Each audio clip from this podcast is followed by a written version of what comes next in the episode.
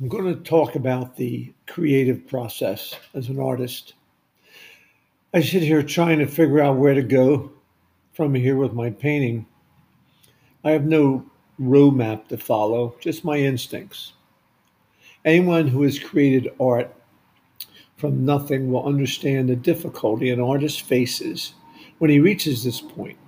Just questions, no answers. I've found waiting works. Bring the painting into a different environment, look at it long enough, and I'll discover a road to take. May, it may not be the right road, but at least I'll get moving again. This is the important thing. If I repeat this process again and again, I expect to succeed. Just some thoughts for today.